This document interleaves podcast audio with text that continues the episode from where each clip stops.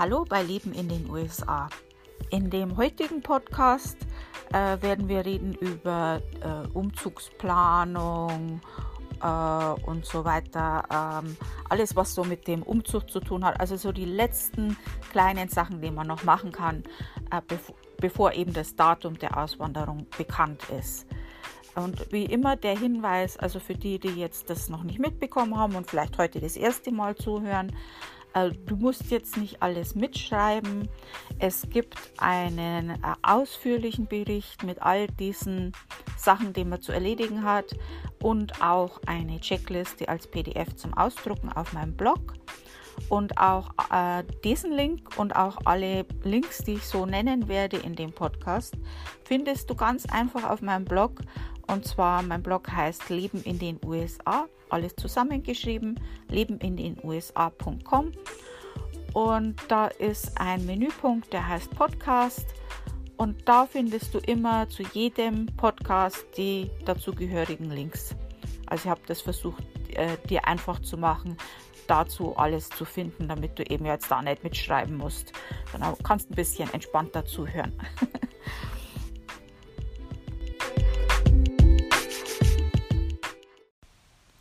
Also das Datum für deine Auswanderung ist noch nicht bekannt, aber du kannst dir trotzdem jetzt schon Gedanken machen, wie dann der Ablauf sein wird. Ähm, also wenn du von Deutschland rübergehst, ziehst du dann sofort in dein neue, neues Haus oder Wohnung oder gehst du erstmal ins Hotel. Ähm, kommt natürlich darauf an, also ich habe mich ja ins gemachte Netz, Nest gesetzt sozusagen. Also ich habe ja, bin ja hier rüber in die USA, um einen Amerikaner zu heiraten. Wohnung und alles war ja schon da, das war natürlich super praktisch. Ähm, kann auch sein, dass dir dein Arbeitgeber schon mal eine Wohnung stellt oder so eine Zwischenunterkunft stellt. Das ist natürlich dann auch praktisch. Ähm, ansonsten muss man sich halt überlegen, wie man das dann macht. Und ähm, es ist halt so, du kannst, äh, und das machen hier ja viele, also die Amerikaner sind ja sehr flexibel, wo sie arbeiten und äh, brechen ihre Zelte halt auch relativ einfach ab. Also das ist hier schon üblicher als in Deutschland, würde ich sagen. Und dementsprechend ist es auch üblich, dass Leute für einige Zeit mal im Hotel wohnen. Das äh, gibt auch äh, relativ günstige Zimmer, wo eine kleine Küchenzeile drin ist. Ähm, und es gibt auch unglaublich viele Möglichkeiten, Sachen zwischenzulagern. Also da gibt es einige, äh, die das machen, die halt so Container oder sowas, wo du deine Sachen lagern kannst. Und die gibt es also wirklich in, in jeder Stadt, würde ich jetzt mal so sagen.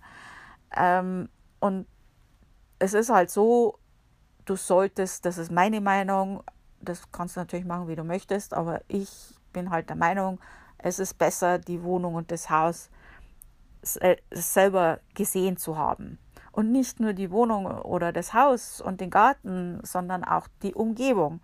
Weil das ist schon wichtig hier, gerade in den USA. Ähm, es ist einfach, die Gegend kann schlecht sein. Und selbst wenn jetzt die Straße vielleicht nicht so schlecht ist, die nächste Straße kann schlecht sein.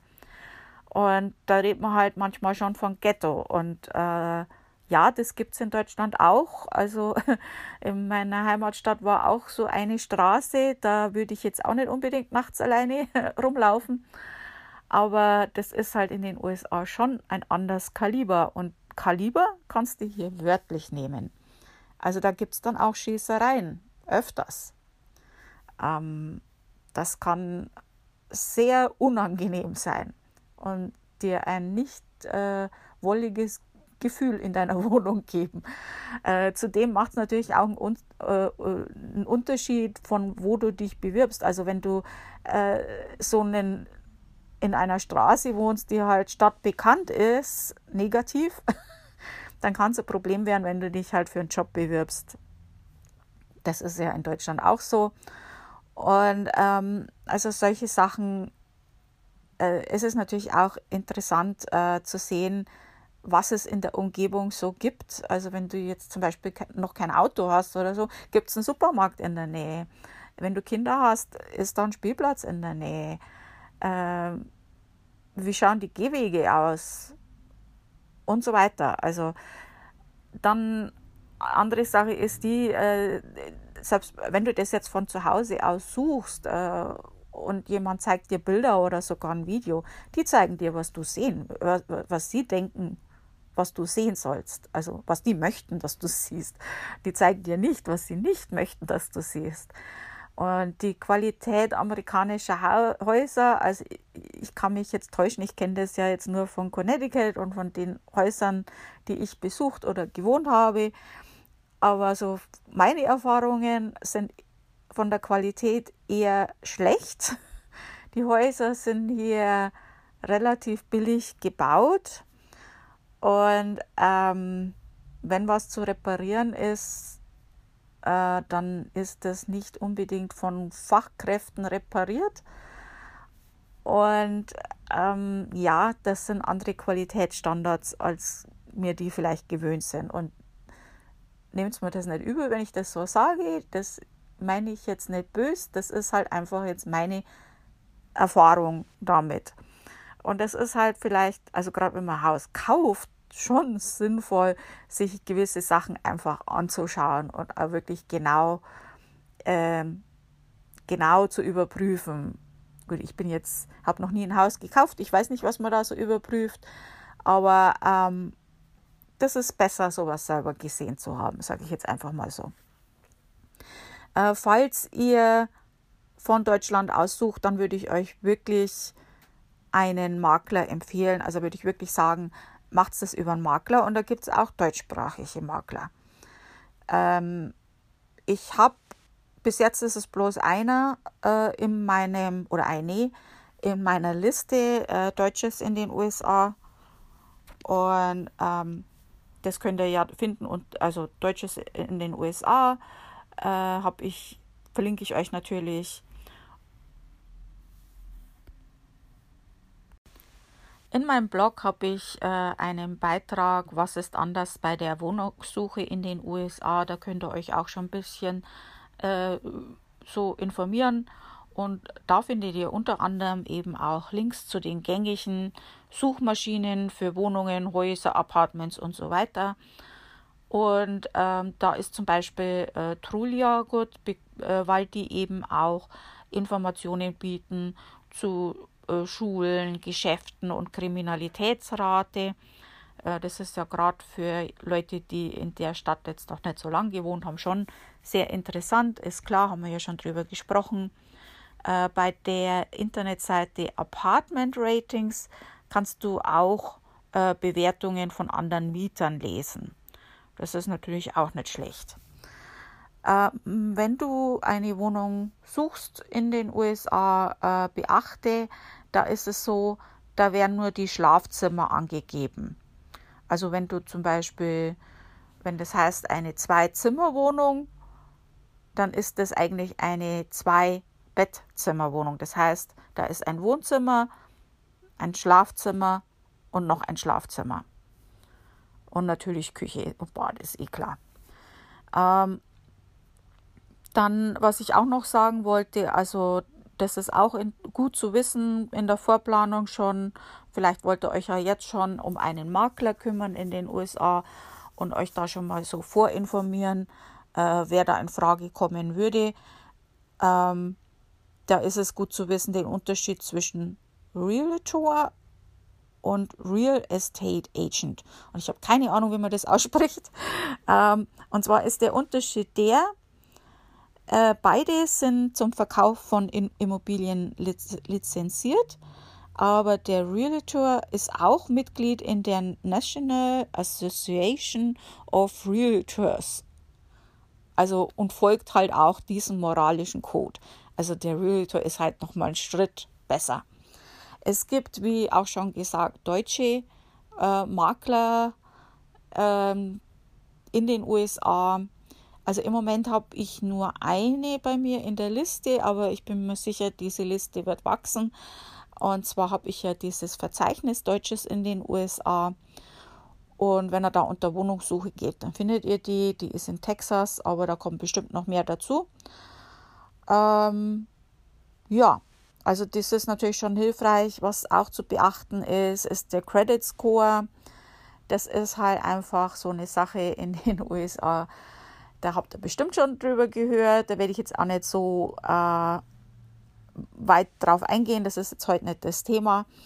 Aber gut zu, für euch zu wissen, falls ihr euch äh, jetzt schon so ein bisschen mit dem Thema beschäftigt, dann äh, habt ihr das vielleicht, ist es gut zu wissen, das schon mal gehört zu haben, wenn ihr für ein Apartment oder irgend sowas ähm, euch bewirbt oder das haben möchtet, ähm, dann wird der Vermieter vermutlich in den meisten Fällen euren Credit Score überprüfen und äh, dafür von euch eine Gebühr verlangen. Also es gibt es oft, dass äh, dafür, dass ihr euch für dieses Apartment bewirbt, dass ihr eine Gebühr zahlen müsst.